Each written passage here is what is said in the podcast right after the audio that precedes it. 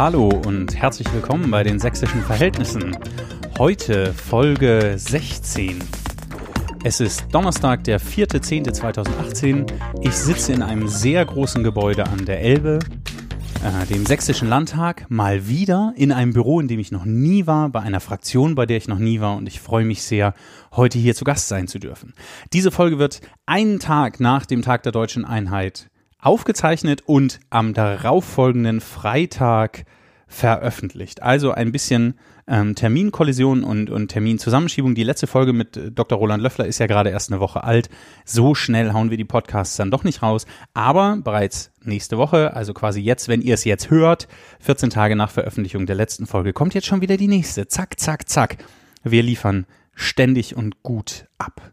Ich sitze in einem Büro, wo ein sehr schöner großer Panoramakalender hängt und drei eher seltsam anmutende Figuren, äh, irgendwas mit Olympia-Fackelträgern. Einer ist ganz grün angemalt. Vielleicht ist das schon ein Hinweis auf die Fraktion und auf den Menschen, mit dem ich heute reden darf.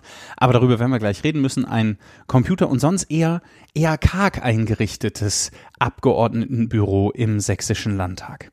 Und jetzt kommen wir zu dem Gast, den ich vorstellen darf. Hier ist der Jingle.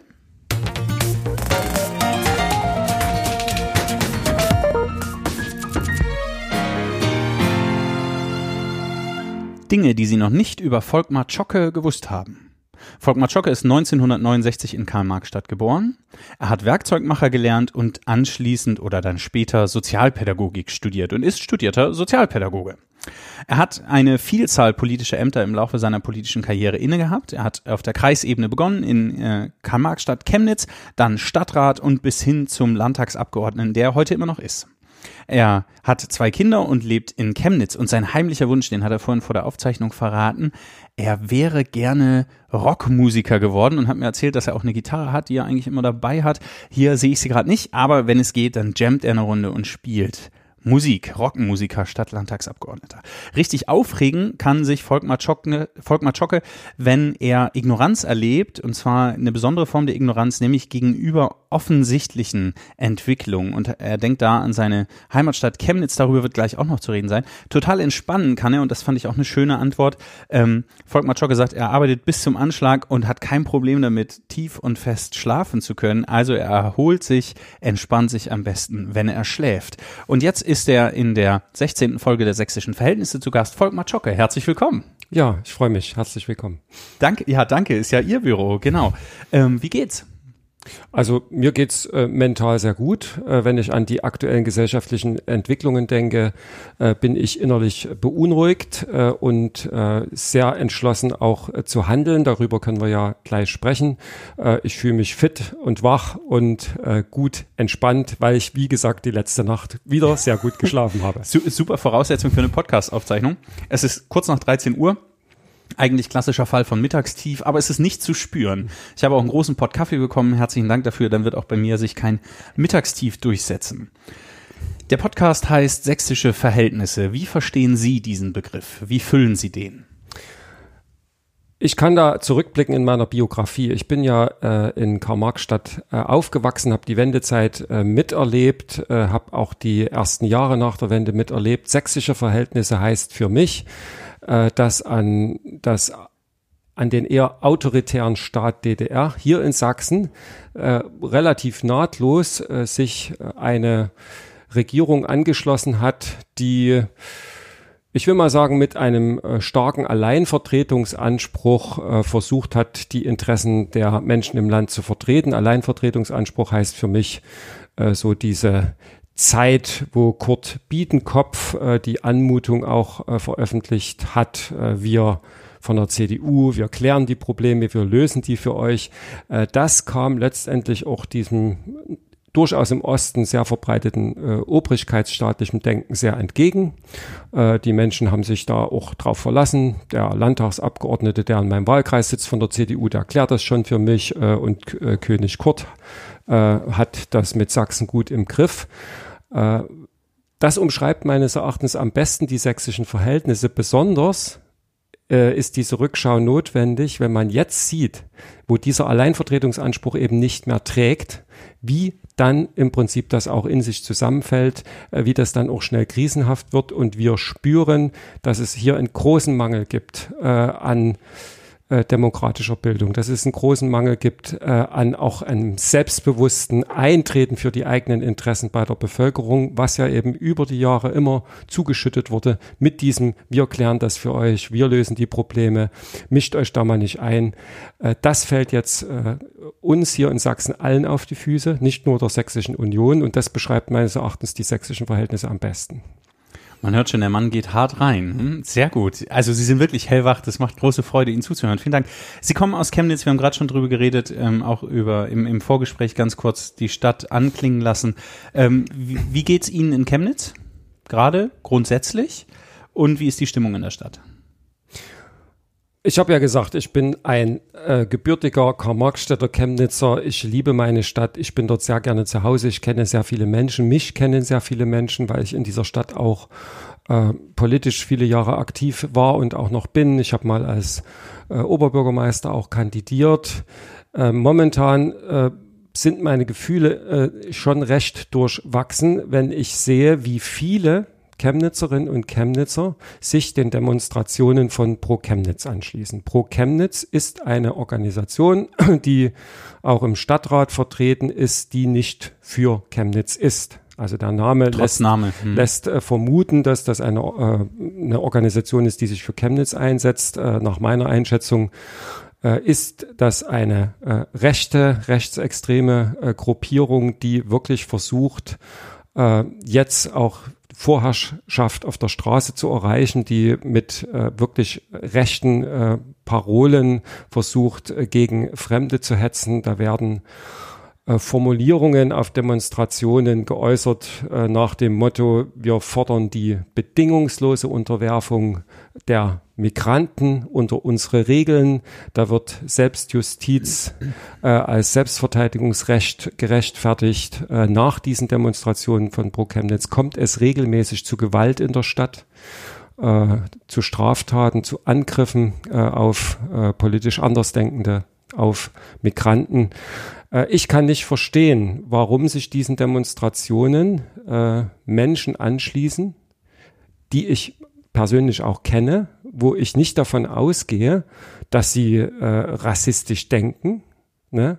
Äh, die gehen dahin äh, und für mich stellt sich wirklich zunehmend die Frage, was passiert eigentlich in der Stadtgesellschaft, wenn sich eine immer größer werdende Gruppe diesen, äh, dieser Hass und dieser Hetze anschließt. Mhm. Aber wenn Sie die Menschen persönlich kennen, könnten Sie die ja auch einfach fragen. Also warum, was, was würden die sagen? Oder wenn Sie gefragt haben, was sagen die? Warum geht ihr zu Pro Chemnitz? Äh, ich führe diese Gespräche. Äh, in diesen Gesprächen geht es um negative Erfahrungen, die Menschen gemacht haben, zum Beispiel mit Migranten.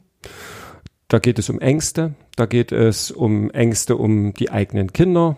Und ich sage, okay, darüber können wir ja reden. Wir können ja über konkrete negative Erfahrungen, die wir mit unseren Mitmenschen machen, reden. Wenn Straftaten geschehen, äh, müssen die zur Anzeige gebracht werden. Äh, das ist ja kein Grund.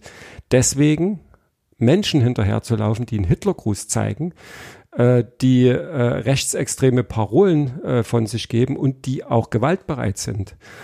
Was mich sehr schockiert, war die Aussage eines Bekannten, der dann sagte, das ist mir inzwischen auch egal. Hm. Also der sich so null repräsentiert fühlt von irgendwem anders oder so null ernst genommen fühlt, dass er sagt, dann muss ich halt zu denen gehen.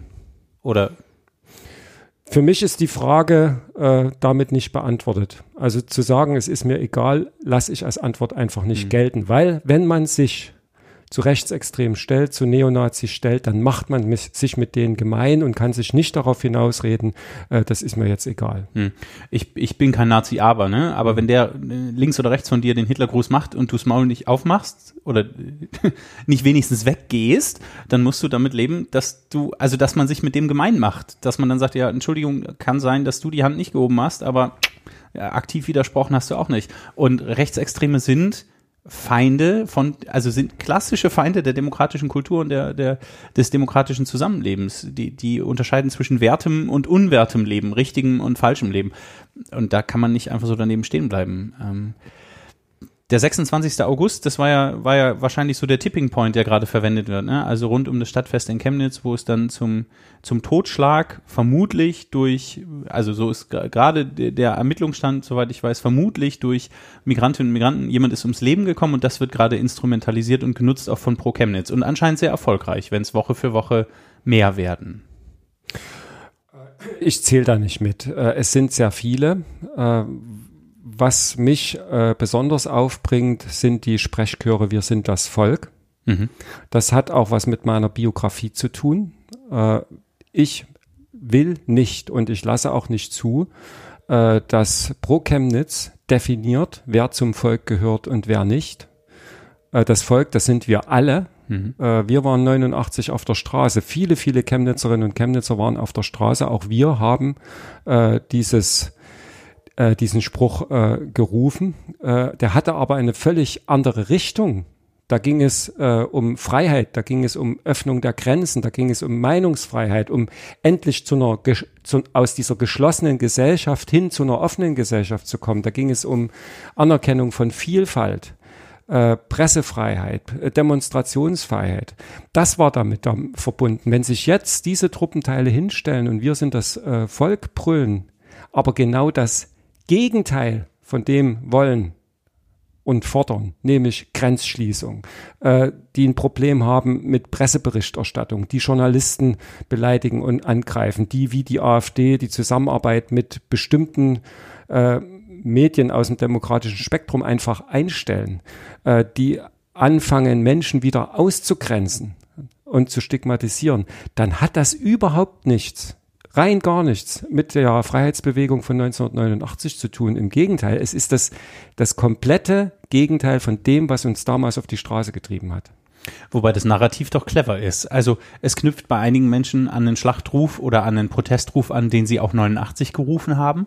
Und gleichzeitig baut man, darüber habe ich auch in einer anderen Folge schon mal gesprochen, baut man ja einen anderen Rahmen, man baut einen neuen Frame und sagt, so wie es damals gerechtfertigt war, gegen dieses Unrechtssystem der, der DDR auf die Straße zu gehen mit dem Schlachtruf, wir sind das Volk, ähm, können heute Menschen auf die Straße gehen gegen ein vermeintlich anderes Unrechtssystem und Pegida hat den Hashtag geprägt, Sachsen zeigt, wie es geht. Also man fühlt sich hier als Erbe der der Wendegeneration der Menschen, die 89 protestiert haben und sagt, und genau das machen wir jetzt auch. Wir haben, Sachsen hat schon immer auf die Missstände hingewiesen. Das war schon zu, zur Wendezeit so und wir machen es erneut. Ich, also aus ich best oder anders, wie, wie sage ich es vorsichtig, ich finde diesen, diesen Ruf unpassend und verächtlich und ich würde auch zustimmen, auch wenn ich 89 auf einer anderen Seite war, sozusagen. Ähm, äh, ich finde es unangemessen, dass sie rufen, wir sind das Volk, aber ich finde es auch gleichzeitig unglaublich clever, was die Rechten dort tun. Nämlich diesen Ruf zu verwenden, um anschlussfähig für andere Empfindungen zu werden. Das gruselt mich, aber ich komme auch nicht umhin zu sagen, strategisch clever gemacht. Pro Chemnitz versucht ja auch die Orte äh, der friedlichen Revolution zu besetzen. Äh, es gibt eine Veranstaltungsanmeldung für jeden Freitag äh, am Karl-Marx-Monument. Das Karl-Marx-Monument äh, ist der zentrale Ort der friedlichen Revolution in meiner Heimatstadt Karl-Marx-Stadt Chemnitz äh, gewesen, weil dort die großen Demonstrationen stattgefunden haben. Äh, und ich empfinde das als einen massiven Missbrauch dieses Ortes äh, und auch einer äh, äh, für meine Begriffe verantwortungslosen Umdeutung diesen, dieses Ortes, denn es ging damals um Demokratie. Es ging damals um, um Freiheit. Hier maßt sich eine Gruppe an und der verlängerte Arm dieser Gruppe sitzt ja auch hier im Sächsischen Landtag und heißt AfD, die demokratischen Instanzen in Frage zu stellen. Hm. Äh, unser demokratisches äh, äh, System in der Bundesrepublik als ein Regime zu bezeichnen äh, und quasi schon gleichzusetzen wieder mit dem Regime äh, auch in der DDR. Äh, das ist eine, eine Anmaßung, der es entschlossen entgegenzutreten gilt, äh, weil wir haben hier ein, etwas erreicht, auch wenn, wenn wir in Sachsen in Bezug auf demokratische Kultur noch viel Luft nach oben haben, äh, gibt es hier freie Wahlen, es gibt Meinungsfreiheit, wir, wir können äh, jeder kann sein aktives und sein passives Wahlrecht wahrnehmen. Wir können kandidieren. Also äh, ich kann schlicht und ergreifend nur äh, aufrufen dazu, dass wir hier wach werden, dass in einer Demokratie eben durch freie Wahlen auch Kräfte gewählt werden können, die demokratische Rechte wieder abbauen und Demokratie wieder einschränken. Äh, und das äh, ist die Ansage insbesondere auch von der AfD, äh, dass man quasi die Interessen eines vermeintlichen Volkswillen höher stellt als das, was in einer Demokratie im Zusammenleben von allen Menschen in einem Land äh, das Ergebnis von äh, gemeinsamen Aushandlungsprozessen ist. Mhm. Ähm, ich, jetzt unlängst ist erschienen, ich packe ihn auch nochmal in die Show Notes, der Ostbericht der äh, Bundesregierung, der Ostbeauftragte sozusagen hat Bericht gegeben und in den, in den äh, Nachrichten wurde gemeldet, ja, der Osten hat den Westen noch nicht eingeholt. Also so ganz, ganz grob zusammengefasst, ähm, wir sind immer noch nicht auf Westniveau angekommen. Und dann habe ich so bei mir gedacht, na ja, 28 Jahre nach der Wiedervereinigung, also was verlangt ihr? Was soll denn da geleistet werden? Wie soll denn das gehen? Ähm, ich glaube, die, ähm, die, die Aufteilung sozusagen bei den Alliierten, also in Westdeutschland, ähm, Frankreich, England und äh, Teil äh, ähm, Amerika und in den in, in auf der auf der Ostseite sozusagen ähm, die Sowjetunion beziehungsweise Russland, die haben ja zu ganz unterschiedlichen Ergebnissen geführt, auch was die Startbedingungen angeht. Ähm, Davon mal ganz abgesehen, dass nach dem Zweiten Weltkrieg alles unter russischer Besatzung sozusagen erstmal entkernt wurde. Da hat man fast alles weggeschleppt. Das musste wieder äh, rangeschleppt und wieder aufgebaut werden. Ähm, dann 89, 90 die Wende. Ich würde es eher andersrum erzählen, zu sagen, nach knapp 30 Jahren haben wir es fast geschafft, wirtschaftlich mit dem Westen gleichzuziehen. Also gibt es dort auch so ein, so, ein, so ein schlechtes, eben eine schlechte Geschichte, die über den Osten erzählt wird. Ähm, jetzt sind, sind Rechtsextreme in Dortmund marschiert und man hat kaum etwas in der Presseberichterstattung mitbekommen oder ver vergleichsweise weniger, als wenn es in Chemnitz, in Dresden oder sonst wo passiert. Also ist unser Ruf so schlecht, wie es in Realität ist? Entspricht unser Ruf der Realität? Ähm, oder ist das auch eine, eine, eine eher unangenehme Fokussierung auf den Osten, auf Sachsen, auf das braune Sachsen? Also ich schaue mir ja immer sehr genau an, was real passiert und vergleiche das dann auch mit den entsprechenden äh, Presseberichterstattungen. Äh, natürlich ist es so, dass äh, Journalisten äh, sehr oft auch zuspitzen. Das müssen sie auch, weil gerade in den Zeitungen ja oft nicht Platz für eine komplexe Geschichte ist. Man muss sich auf das Wesentliche konzentrieren und man braucht äh, auch eine Überschrift, die zum Weiterlesen animiert. Wenn man aber dann äh, sich real anschaut, was in Chemnitz passiert, was auch hier in Sachsen passiert, äh, ist ja keine neue Entwicklung, die wir in Chemnitz erleben, äh, dann kann ich doch mich nicht hinstellen und sagen, Sachsen wird von der überregionalen Presse verunglimpft, wenn auf das reale Problem, was wir mit Rechtsextremismus hier seit vielen Jahren haben, hingewiesen wird, wenn das auch in der überregionalen Presse eine, äh, immer wieder eine Rolle spielt. Wir haben hier in den ländlichen Räumen äh, da müssen Sie sich nur mal mit äh, den Sozialarbeitern in den Jugendeinrichtungen unterhalten, die dies noch gibt. Ne? Dort, wo sich die äh, Jugendsozialarbeit nicht, noch nicht komplett aus der Fläche zurückgezogen hat, wegen mangelnder Förderung. Äh, wir haben dort Teil, zum Teil mit Strukturen zu tun, wo äh, auch rechte Jugendgruppen einfach in der Überzahl sind. Und äh, dann passieren Dinge, über die Journalisten berichten. Und dann stellen sich Bürgermeister hin und sagen, wie schlimm ist das, dass wieder so schlecht über meine Stadt oder über meine Region berichtet wird, anstatt sich mit den Leuten zusammenzutun und zu sagen, wir versuchen jetzt diese rechten Entwicklungen zurückzudrängen und zwar offensiv und zwar gemeinsam. Äh, diese, dieses Phänomen, dass diejenigen, die die Dinge benennen, als Nestbeschmutzer stigmatisiert werden, halte ich für hochproblematisch. Und äh, ich meine natürlich, es ist schon vorgekommen, dass auch äh, aufgrund einer schlechten Recherche ein Fakt falsch dargestellt wurde, auch in der überregionalen Presse.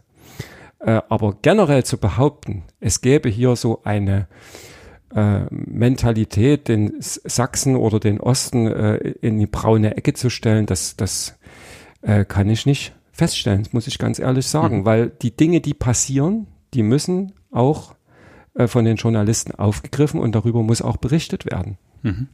Okay. Äh, was berichtet wurde, ist zum Beispiel, dass am Montag sechs Personen in Chemnitz festgenommen worden sind oder im Umkreis von Chemnitz. Sie werden verdächtigt, eine terroristische Organisation, die sogenannte Revolution Chemnitz, gegründet zu haben und werden beschuldigt, äh, Anschläge am 3. Oktober, also gestern sozusagen, am Tag der deutschen Einheit, ähm, äh, werden beschuldigt, Anschläge geplant zu haben. Was ist da der aktuelle Stand? Wissen Sie, was da gerade los ist? Also hier sieht man wieder, dass die äh, Saat der Hetze aufgeht. Äh, ich habe ja auch selbst mir angehört, was auf den Demonstrationen von Pro Chemnitz äh, gesprochen wird, zu was da aufgestachelt wird. Dort ist immer wieder die Rede davon, äh, die Sache der Sicherheit in den Quartieren doch selber in die Hand zu nehmen, Bürgerstreifen zu bilden. Äh, da wird dazu aufgerufen, äh, sich quasi zusammenzutun und den Stadtteil zu bestreifen. Und hier hat eine Gruppe junger Straftäter das in die Tat umgesetzt.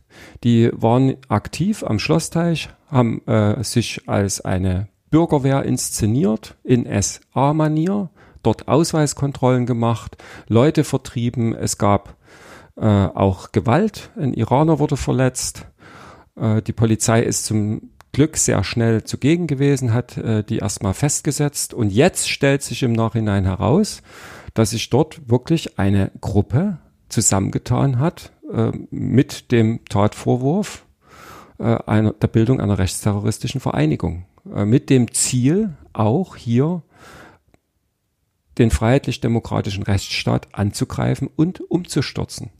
Und ich sehe hier nicht nur eine Gruppe von jungen Männern, die äh, in die sich radikalisiert haben, sondern ich sehe eben auch diejenigen, die das Feuer dazu entfacht haben, die dazu aufstacheln. Und das sind Redner bei Pro Chemnitz und das sind eben auch Redner und Akteure bei der AfD. Huiuiui, das war schon ganz schön viel Aufmerksamkeit auf ähm, dieses Thema. Ich würde gerne einen kleinen Schwenk machen und das nochmal aufnehmen, was Sie gerade angesprochen haben. Sie haben gesagt, ähm, Sie könnten ja mal mit den Sozialarbeiterinnen und Sozialarbeitern reden, die es in der Fläche noch gibt, so es sie noch gibt, ob der Förderung. Ähm, Ihre Fraktion, Sie als Person haben eine Kampagne, die heißt Lautstark für soziale Arbeit. Ähm, was genau ist, ist Hintergrund dieser Kampagne? Worum geht's da? Äh, wir wollen angesichts der Tatsache, dass die Sozialpädagogen, die Sozialarbeiter hier im Bundesland Sachsen sich selber nicht so lautstark zu Wort melden, wie zum Beispiel die Lehrerinnen und Lehrer das zuweilen tun, äh, auch die Erzieherinnen äh, protestieren äh, zunehmend laut, wollen wir hier ein Stück weit auch diesen Berufsstand aufstacheln äh, doch mal etwas mehr Rabatz zu schlagen und nicht nur darüber zu reden, wie prekär die Verhältnisse sind von denen, die man betreut, sondern auch mehr darüber zu reden, wie prekär die Verhältnisse sind, in denen man arbeiten muss in sozialen Projekten hier in Sachsen. Äh, das betrifft äh, Jugendarbeit, das betrifft äh, Betreuungseinrichtungen, Beratungsstellen, das betrifft vor allem eben dort, wo freie Träger arbeiten. Prekäre Verhältnisse zeichnen sich hier dadurch aus, dass wir keine stabilen Finanzierungen haben. Ne, sind, in der Regel haben wir Projektfinanzierung, es reißt immer wieder ab, Menschen müssen sich zwischenzeitlich arbeitslos melden, wir haben äh, finanzielle Rahmenbedingungen, die es nicht ermöglichen, kontinuierlich in der Beziehung zu den Klientinnen und Klienten zu arbeiten. Äh, das ist eine fatale Entwicklung und Anliegen unserer Kampagne ist, wie ich schon gesagt habe, ein Stück weit auch die Sozialpädagogen, Sozialarbeiter in den Einrichtungen zu ermutigen, äh, sich doch auch mal lauter zu Wort zu äußern. Mhm. Sozialpädagogen sind per se erstmal hart im Nehmen. Ne? Mhm. Also sie kennen, ähm, kennen das aus eigenem Erleben. Sie haben soziale Arbeit studiert, haben auch in dem, in dem Bereich ähm, gearbeitet. Man, man hat, glaube ich, im Kontext der sozialen Arbeit ein sehr dickes Feld und hält eben lange aus und ist Kummer gewohnt. Also die, die Herausforderung, wenn ich das Feld richtig überblicke, hat sich ja im Grunde seit, seit knapp 30 Jahren nicht, nicht, wesentlich verbessert und seit den harten Einschnitten von 2010 in der Förderpolitik im Freistaat Sachsen, da haue ich auch noch mal ein paar Infos in die Show Notes. Wen das interessiert, der kann da noch mal ähm, genauer nachlesen. Ähm, den Stand von vor 2010 haben wir ja nie wieder erreicht. Auch wenn sich viel bewegt hat seitdem in der Förderpolitik, ich will da gar nicht alles schlecht reden, ähm, ist es noch mit Blick auf das Arbeitsgebiet äh, tatsächlich eine faktische Schlechterstellung. Aber jetzt hat die Landesregierung Anfang des Jahres oder in zwei Förderbeschlüssen, den letzten hat sie Anfang des Jahres ähm, beschlossen, die Aufwertung und Erweiterung der Schulsozialarbeit beschlossen, was ja großartig ist. Eine Forderung, die die Kinder- und Jugendarbeit auch seit Jahren auf dem, auf dem Zettel hat, zu sagen, wir brauchen flächendeckend Schulsozialarbeit. An allen öffentlichen Schulen soll eine Schulsozialarbeiterin, soll ein Schulsozialarbeiter tätig werden. Und jetzt erlebe ich, was ähm, ich auch total, menschlich total nachvollziehbar finde, eine Sozialarbeiterin, ein Sozialarbeiter in einem kleinen Projekt irgendwo in der Oberlausitz ähm, erfährt, dass an der Schule Schulsozialarbeit eingerichtet werden soll und plötzlich entsteht dort ein attraktiver Job nämlich ein Montag bis Freitag, sagen wir mal acht bis, wenn es hart ist, acht bis 18 Uhr Job meinetwegen. Ich weiß die Arbeitszeiten nicht so hundertprozentig genau. Das ist aber plötzlich was anderes, weil es nicht mehr Wochenende ist. Und wenn der Freistaat Sachsen so viel Kohle in die Hand nimmt, ist davon auszugehen, dass das erstmal für eine ganze Weile bleibt. Also man kann ja nicht nächstes Jahr die Schulsozialarbeit wieder einstampfen. Das heißt, Menschen, die vorher bei anderen Trägern Kinder- und Jugendarbeit gemacht haben, in herausfordernden Arbeitszeiten, Wochenende und so weiter, wechseln jetzt in ein sehr attraktives und gut ausfinanziertes Arbeitsfeld, auch in der Hoffnung, dass dort mehr Sicherheit drin steckt. Na, das war ja ein Bärendienst.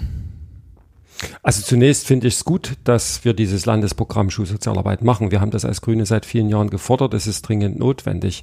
Äh, aber was Sie beschreiben, diesen Kannibalismus zwischen den äh, attraktiven und weniger attraktiven äh, Arbeitsfeldern, das ist ja nicht neu.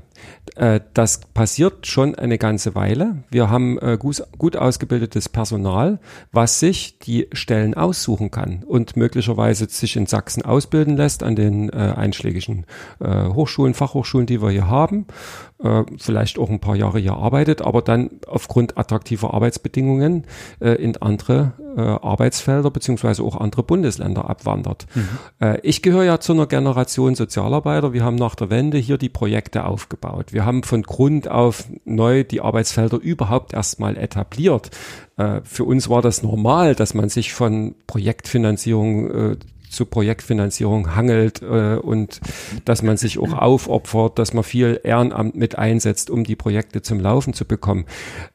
Heutzutage kann ich das nicht mehr selbstverständlich erwarten. Wer einen Hochschulabschluss hat und dem Arbeitsmarkt zur Verfügung steht, der ist auch frei. Äh, und wenn er jetzt noch nicht äh, familiengebunden an einen Ort gebunden ist, da ist auch frei, was die, nicht nur was das Arbeitsfeld angeht. Das heißt, wenn ich attraktive Berufsfelder in der sozialen Arbeit schaffe, dann muss ich die auch gleichermaßen überall schaffen, weil ich sonst nämlich am Ende keinen mehr finde, der irgendwo im Landkreis im Jugendclub arbeiten will. Und dann muss ich den Jugendclub dort schließen und die Rechten stehen bereits da und warten darauf, sich um die jungen Menschen kümmern zu können. Das heißt, es wäre aktive Stütze der Demokratie, wenn die Sozialarbeit ähm, flächendeckend eine andere Form von, von Anerkennung und oder Aufwertung erhalten würde.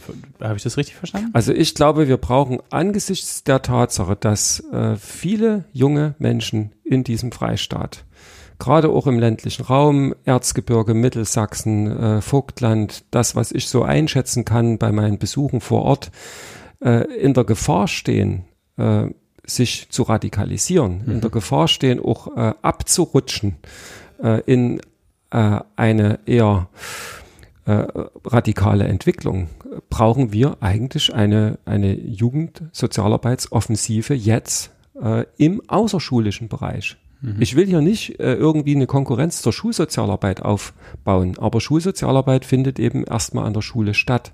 Äh, wir haben das Problem, dass viele äh, Menschen aus, der, aus dem Bereich der, der Jugendfreizeitarbeit jetzt in die Schulsozialarbeit wechseln, dort das Personal fehlt äh, und gleichzeitig haben wir eben auch noch viele Regionen, wo es gar keine Angebote der Jugendarbeit mehr gibt.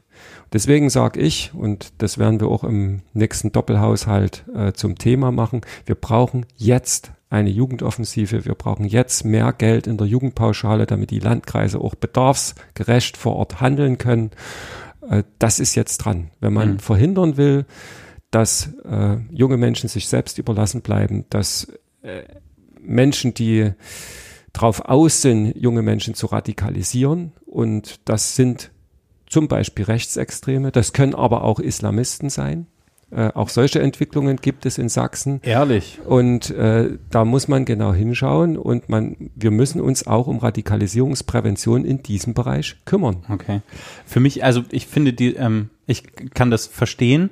Ich finde nur das Argument, ähm, der, der es, wenn wir uns nicht um die kümmern, könnten sie sich radikalisieren. Das finde ich immer, das ist so ein bisschen angstbesetzt bei vielen Menschen. Auch das, also ich kann das verstehen, das Argument, mir gefällt es aber nicht so gut. Ich finde es viel stichhaltiger zu sagen, wenn wir flächendeckend Schulsozialarbeit aufbauen, also wenn wir eine Sozialpädagogin, einen Sozialpädagogen in der Schule haben, der auch nicht in, von der Schule angestellt sein darf, sondern irgendwie von außen kommen muss, um dort möglichst unabhängig auch gegenüber ähm, der, der Schulleitung und dem Lehrerkollegium und aber auch unabhängig gegenüber den Schülerinnen und Schülern agieren zu können, ähm, dann braucht es erstens einen Träger, die sich um diesen Schulsozialarbeiter, Schulsozialarbeiterin kümmern. Also der muss ja auch irgendwie eingebunden werden in den Kontext. Und zweitens, wenn der in der Fläche keine Partnerin, keinen Partner mehr hat, um mit dem irgendwas zu entwickeln, ja, dann ist schön, dass wir überall einen Schulsozialarbeiter haben, aber der kommt auch, also der kann ja auch nicht mehr Wirksamkeit entfalten weil da keiner mehr ist, mit dem man noch irgendwie fachlich oder inhaltlich zusammenarbeiten kann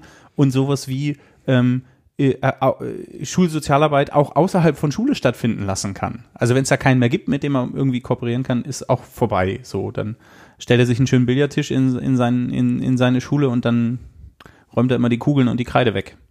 Das kann es ja nicht sein. Also da brauchst glaube ich beides. Das Argument finde ich irgendwie stichhaltiger als diese, diese Angst vor Radikalisierung zu, ähm, so, so, so ein bisschen auch an die Wand zu malen. Ich kann das verstehen, aber ich würde gerne noch mehr Argumente haben.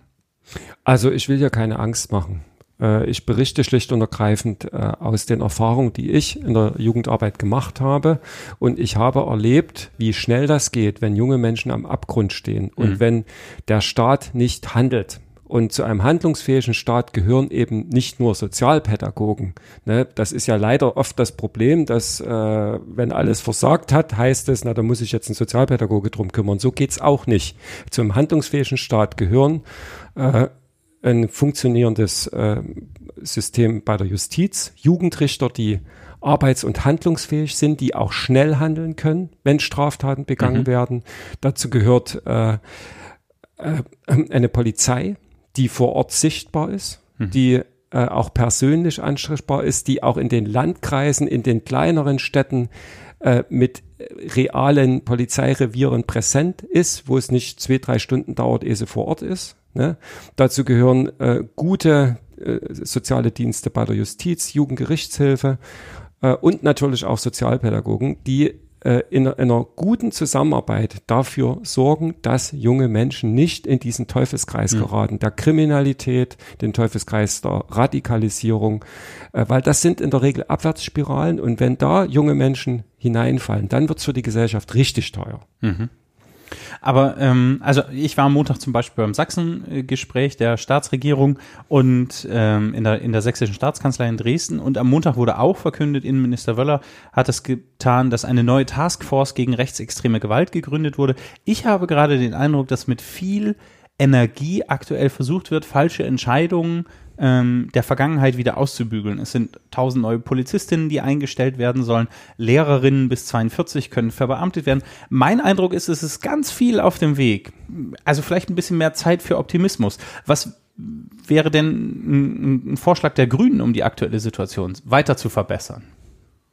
Also Fakt ist eins, äh, dass es für diesen Personalnotstand, den wir überall haben, ne, natürlich Verantwortliche gibt. Mhm. Äh, das sind die, die geglaubt haben, man kann einen schlanken Staat äh, quasi zurecht sparen äh, und die im Prinzip die Rechnung falsch gemacht haben, weil ein schlanker Staat ist per se erstmal eine gute Idee. Nur wenn man äh, so weit reduziert, dass am Ende kein Unterricht mehr stattfindet oder dass in bestimmten Regionen äh, keine Polizeireviere mehr aufrechterhalten werden können, dann verursacht es eben enorme Folgekosten im System. Insofern ist die Rechnung nicht aufgegangen. Äh, es nützt jetzt nichts, mit dem Finger auf die zu zeigen, die das zu verantworten haben, sondern wir müssen jetzt gemeinsam einen Weg aus der Krise finden. Äh, wir haben als Grüne schon sehr frühzeitig, schon in der letzten Legislatur, äh, eine Personaloffensive für den Freistaat Sachsen konzipiert, der die darauf abstellt, dass wir im Bereich Personal bei der Polizei, bei den Lehrern, aber auch bei der öffentlichen Verwaltung. Es gibt ja zum Beispiel bei der Landesuntersuchungsanstalt äh, und in allen anderen Verwaltungsbereichen überall das Problem, dass der Personalbestand, äh, der da noch zur Verfügung steht, äh, ein gewisses Alter erreicht hat und man kann ausrechnen, wie dort die äh, Teams oder die Belegschaften wirklich dann in bestimmten Jahrgängen geschlossen in den Ruhestand wechseln. Mhm. Und das steht jetzt bevor. Und deswegen brauchen wir äh, eine regelrechte Personaloffensive, um diesen Übergang zu bewältigen, der durch die demografische Entwicklung ja logischerweise eintritt. Das kann man ausrechnen. Und trotz aller Bemühungen, die man hier auch anerkennen muss, seitens der Landesregierung, ne, die Defizite aus der Vergangenheit jetzt auszugleichen, ist das noch nicht ausreichend, um die vor uns stehenden äh, personellen Wechsel durch Altersabgänge ausreichend auszugleichen. Und das betrifft die Schule, das betrifft äh, Polizei, Justiz, das betrifft äh, eine ganze Reihe von Landesbehörden. Äh, und hier haben wir auch in diesem Doppelhaushalt wieder unseren Vorschlag auf dem Tisch liegen, der mit einer wesentlich höheren Anzahl auch an Stellenaufstockungen reingeht, als die Koalition das macht, weil wir eben nicht nur auf die jetzige Situation schauen, also was jetzt an Defiziten da ist, sondern wir schauen uns auch an, was absehbar in den nächsten Jahren an Defiziten durch die Altersabgänge entstehen wird. Mhm. Okay, also mehr Investment in Personal, mehr Menschen einstellen, äh, im Wissen, die Excel-Tabelle der Grünen reicht sozusagen ein bisschen weiter als die Excel-Tabelle von CDU und SPD. Ähm, Sie sagen, wir müssen noch mehr machen. Noch mehr Personal. Personalkosten schlagen in einem Landeshaushalt natürlich äh, mit hohen Kosten zu Buche. Hm. Das ist richtig. Aber die gesellschaftlichen Kosten und die Folgekosten durch zu wenig Personal sind um ein Vielfaches höher. Okay. Ähm, die Grünen sind ja sonst das war mal so ein Alleinstellungsmerkmal, berühmt für ihre deutliche Umweltpolitik. Der Name ist ja Programm. Aktuell diskutiert Deutschland heftig über den Hambacher Forst und die Aktivitäten dort von RWE. Wir machen mal das Bild ein bisschen größer, gucken nicht nur auf Sachsen.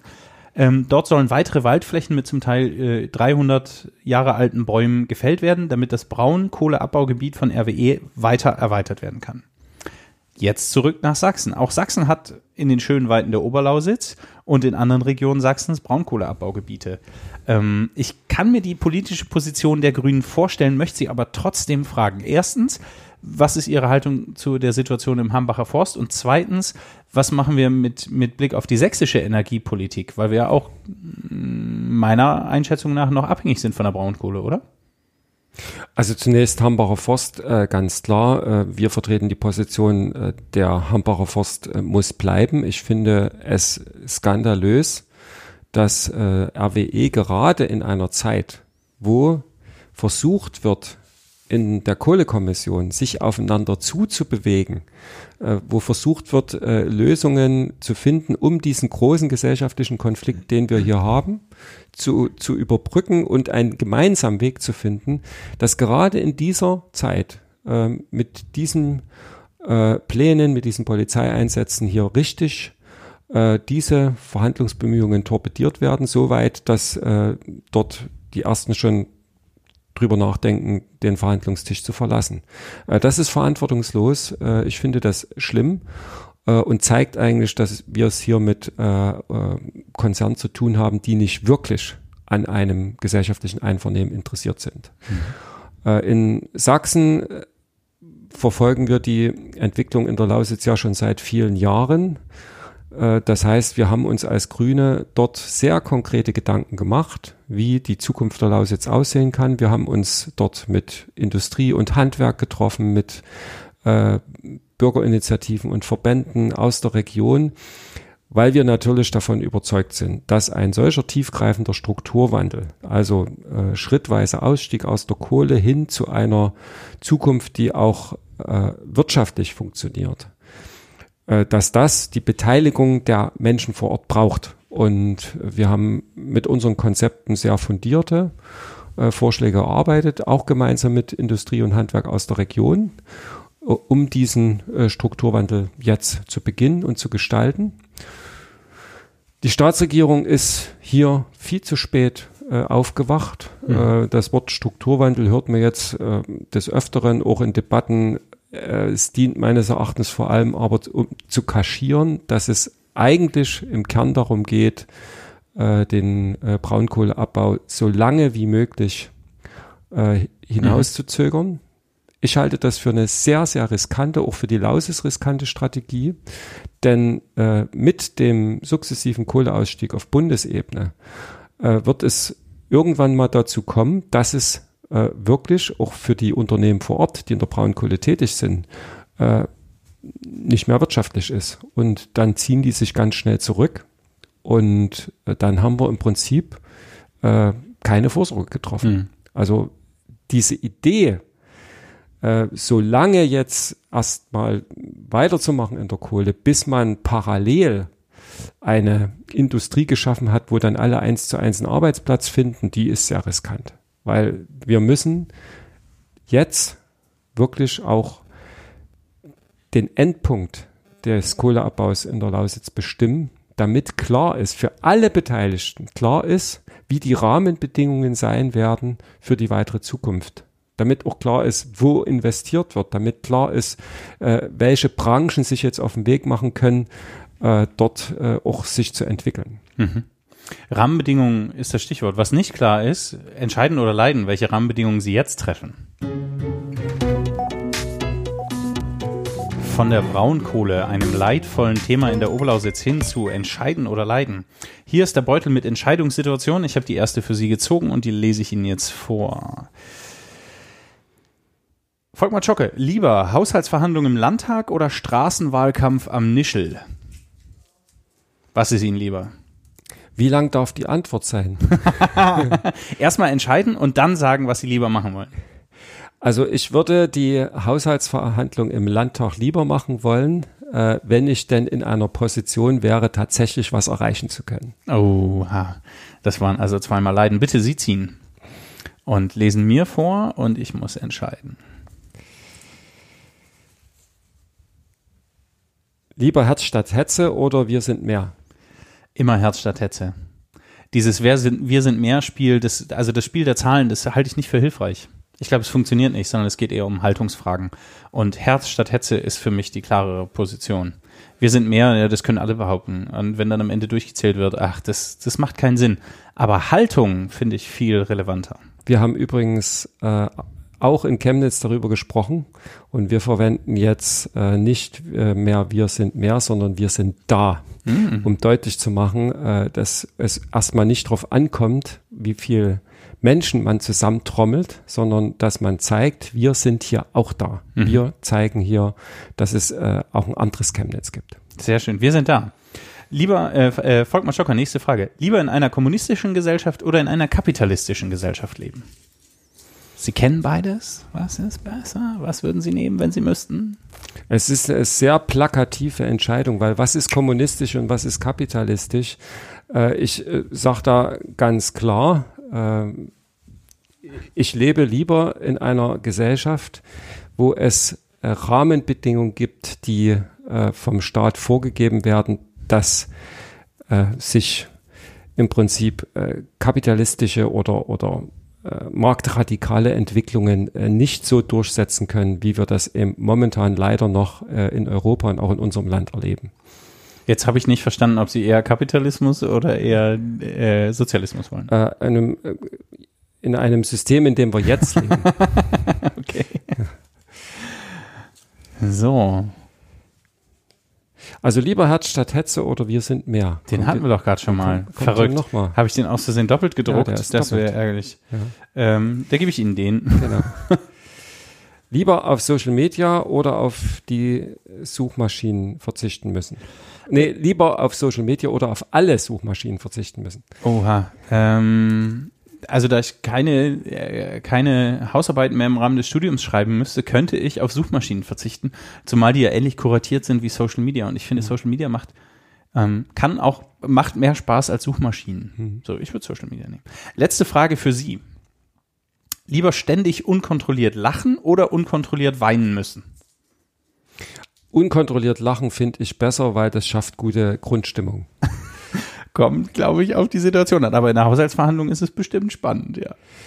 Äh, lachen, entspannt, immer erstmal die Situation. Auch wenn es äh, schwierig und festgefahren ist, kann ein Lachen äh, vieles auflockern. Sehr schön. Entscheiden oder leiden mit Volkmar Zschocke. Vielen Dank.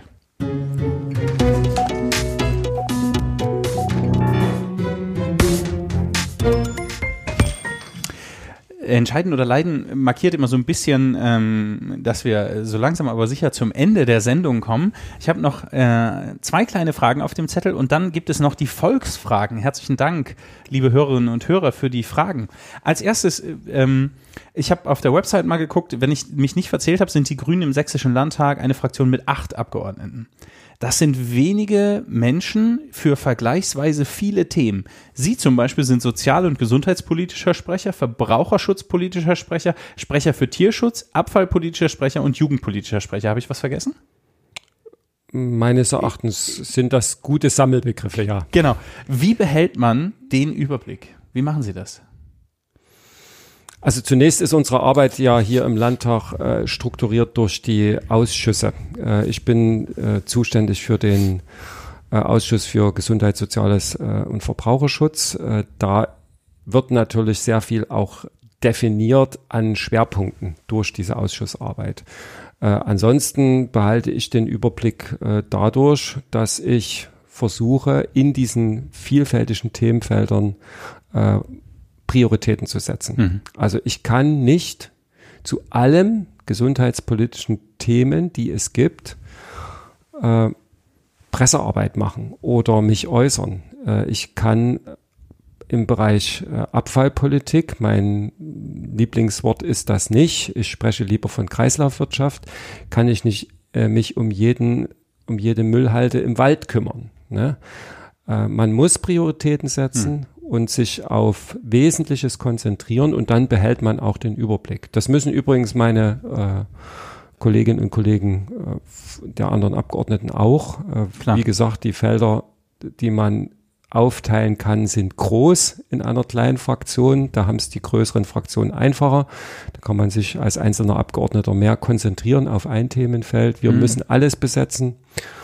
Und äh, das geht vor allem durch Prioritätensetzung. Okay. Am 1.9.2019 wird im Freistaat ein neuer Landtag gewählt.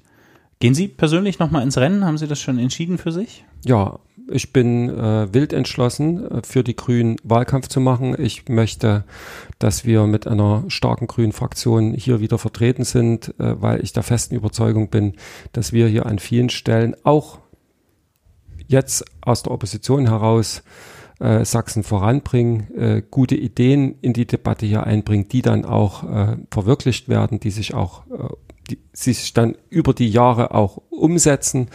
Äh, insofern sage ich ganz klar, ohne die Grünen hier im Sächsischen Landtag geht's nicht. Wir müssen hier wieder rein. Mhm.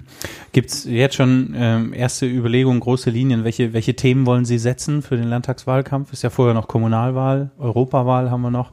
Also nächstes Jahr ist, ist eigentlich Superwahljahr in Sachsen. Können Sie schon so einen so so ein Sneak Peek, so einen Blick voraus? Was ist das große Thema, mit dem Sie gerne arbeiten wollen? Also ich sage mal, wir Grünen sind ja als äh, Partei, gehen wir immer mit zu vielen Themen ins Wahlkampf, in, in, in den Wahlkampf. Wir haben eine, äh, meistens die dicksten Programme und die äh, auch die Plakate sind meistens sehr themenlastig, weniger personenlastig.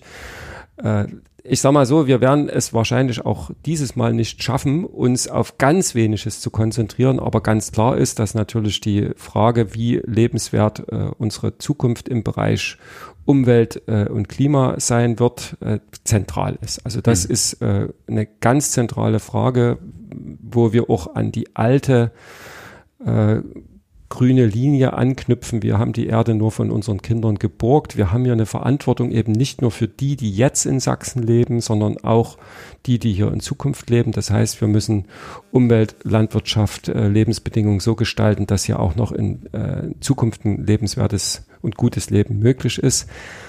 Es wird aber natürlich in diesem Wahlkampf auch vor allem äh, darauf ankommen, äh, dass wir Grünen äh, deutlich den Teil der Gesellschaft ansprechen, der sich eben nicht zufrieden gibt mit den sächsischen Verhältnissen. Mhm. Der sagt, wir wollen hier ein anderes Sachsen, wir wollen auch ein Stück weit daran anknüpfen, was uns 1989 angetrieben hat, also diese emanzipatorische Energie der Veränderung, des, äh, des sich nicht abfindens mit den Verhältnissen, sondern dass wir sagen, wir gehen nach vorn, wir wollen eine, eine offene, eine vielfältige Gesellschaft. Die Probleme, die sich daraus ergeben, wollen wir nicht mit Angst und mit Konflikt angehen, sondern mit Mut und Zuversicht.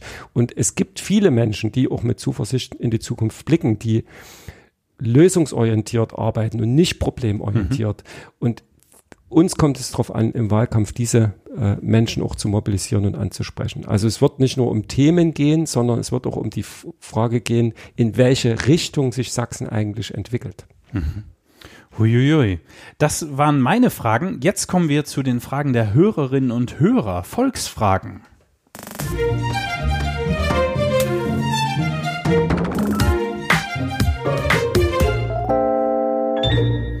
Stefan fragt, im Hinblick auf den Hambacher Forst und die sächsische Kohlepolitik, das hatten wir ja gerade schon, aber die Frage geht in eine andere Richtung.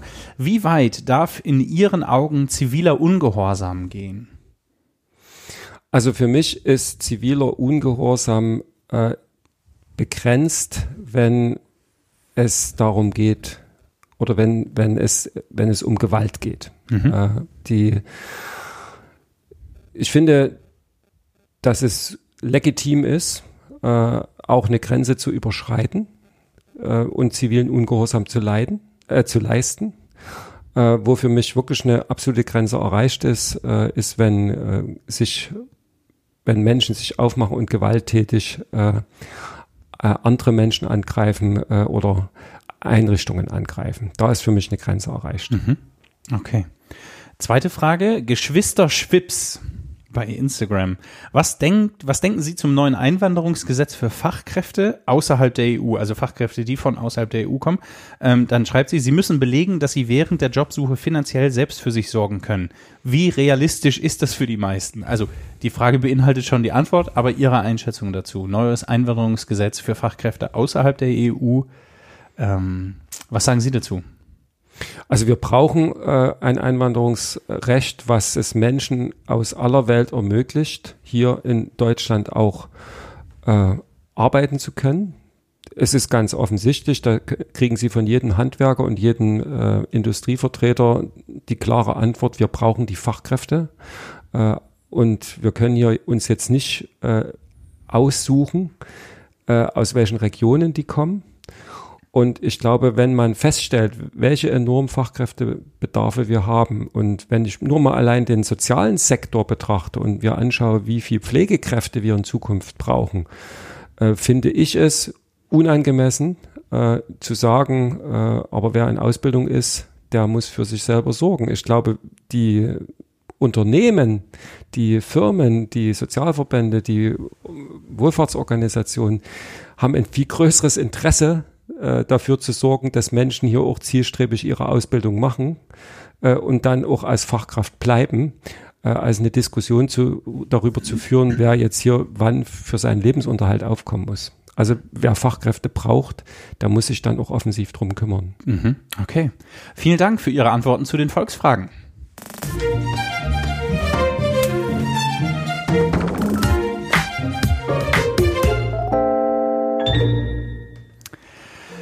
Volkmar Schocke, das war schon wieder die 16. Folge der sächsischen Verhältnisse. Mann, Mann, Mann, Mann, Mann, 53 Minuten um. Zeit verging wie im Flug. Herzlichen Dank für Ihre Zeit. Ja, mir hat es viel Spaß gemacht. Ich bedanke mich auch. Was haben Sie heute noch vor? Was passiert heute noch? Äh, ich gehe heute Abend in eine Podiumsdiskussion von der Landeszentrale für politische Bildung. In dieser Podiumsdiskussion geht es um die Droge Crystal Meth und die dramatische Ausbreitung in Sachsen, mhm. gemeinsam mit dem Dresdner Polizeipräsidenten, anderen Abgeordneten und dem Herrn Löffler von der Landeszentrale. Ach, den hatte ich doch erst letzte genau. Woche zum Gespräch. Äh, wollen wir darüber diskutieren. Ich weiß nur nicht, ich weiß gar nicht, ob er selbst da ist, aber Stechte, die Einladung ist von ihm. Äh, werden wir darüber diskutieren, wie wir hier in Sachsen mit dieser Droge künftig besser umgehen können. Warum so viele Menschen die nehmen warum die so verbreitet ist. Liegt es nur am Preis? Äh, was, äh, nee, zu Tschechien den, und den, und den Crystal Was hat es vielleicht auch mit den gesellschaftlichen Verhältnissen zu tun? Mhm. Das wird also heute Abend die Veranstaltung bestimmen. Huiuiuiui, Sie haben ganz schöne Klopperthemen auf der Uhr. Meine Herren, das ist schon beeindruckend. Also, danke, dass Sie das machen und danke, dass Sie sich die Zeit genommen haben. Wie gesagt, Leute, das war die 16. Folge der, Sech der sächsischen Verhältnisse. Herzlichen Dank fürs Zuhören. Lasst gerne einen Kommentar da. Abonniert das Ganze bei iTunes, bei Spotify, beim Podcast-Dealer eures Vertrauens. Lasst die Finger von Crystal, geht mal wieder an die Luft. Der goldene Herbst ist da. Die nächste Folge kommt dann schon bald in 14 Tagen. Am 24.10. treffe ich mich mit Tobias Budukat, kurz Pudding vom äh, von der Spitzen, Seitenspitzenfabrik in Grimma. Ach, egal, das habe ich dann alles genauer drauf. Jetzt macht's gut, passt auf euch auf, genießt den Herbst und gerne höre, lese und staune ich über euch und über eure Kommentare. Macht's gut. Tschüss.